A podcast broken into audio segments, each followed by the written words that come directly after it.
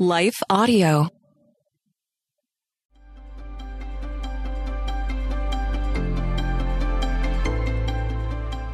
Welcome to Crosswalk the Devotional. We're so glad to have you as a listener. Today's topic is Do you believe this? We'll return after a brief message from our sponsor.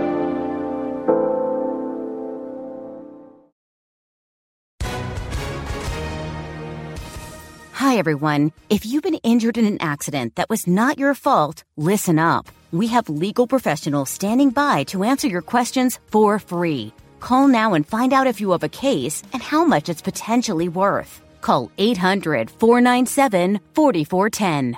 I'm here with spokesman John Wolf. So, John, tell everyone listening who should call right now. Well, Maria, first off, thank you for having me here. It's always nice to answer the listeners' questions.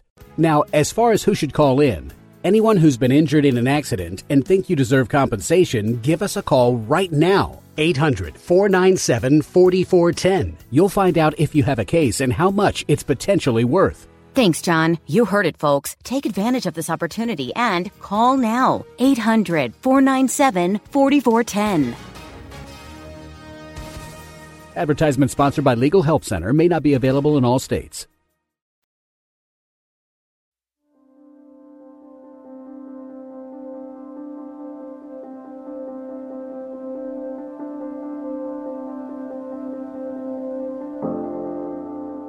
Do You Believe This? Written and read by Emma Danzey. John 11, 25 through 26 says, Jesus said to her, I am the resurrection and the life. Whoever believes in me, though he dies, yet shall he live. And everyone who lives and believes in me shall never die. Do you believe this? I am the resurrection and the life. There is only one person who ever resurrected himself from the dead. This means that there was no medical intervention or intervening from others. Jesus himself brought his dead body back to life. As we acknowledge Easter this season, it is an important thought to remember that had there been just a cross, we would not be celebrating. It is because of the resurrection the empty tomb of Jesus, that we have victory in life today. Webster's dictionary defines resurrection as the rising of Christ from the dead, or the state of one risen from the dead. When Jesus declared himself as the resurrection and the life, he was telling his disciples and the world that he was God. He was the Messiah that they were waiting on. It is because of his death and resurrection that we can all have eternal life. Although we are sinners, he bore our sins on the cross. Every thought, action, and sinful feeling he took on for us and placed himself under the punishment and judgment of God. He became sin for us so that we could have the righteousness of God. Whoever believes in me, though he die, yet shall he live. Jesus makes a promise that whoever chooses to believe in him will have eternal life. Yes, the reality of death still very much exists.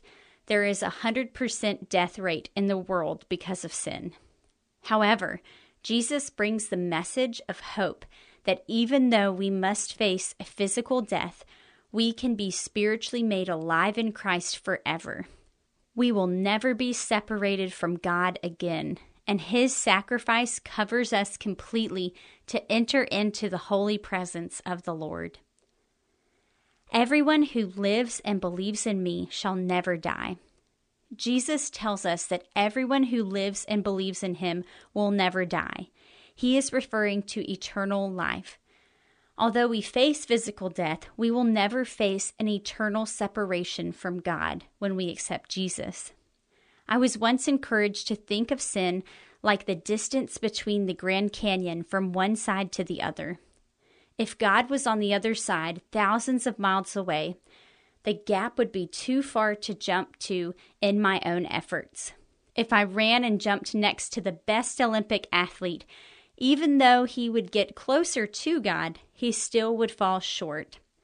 In life, we cannot base our salvation on what we bring to the table. We cannot earn our way to heaven. A relationship with Jesus comes from accepting Him, and the beautiful part is that He is calling everyone. He wishes that all the world would come to repentance. Do you believe this?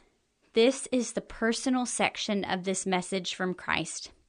He can tell us all day through the Bible that He is the way to having forgiveness and a relationship with God, but we each have to come to a point of making a choice. He asks, Do you believe this? Our faith cannot be piggybacking upon what our parents believed. It is not based on what country and culture we are from.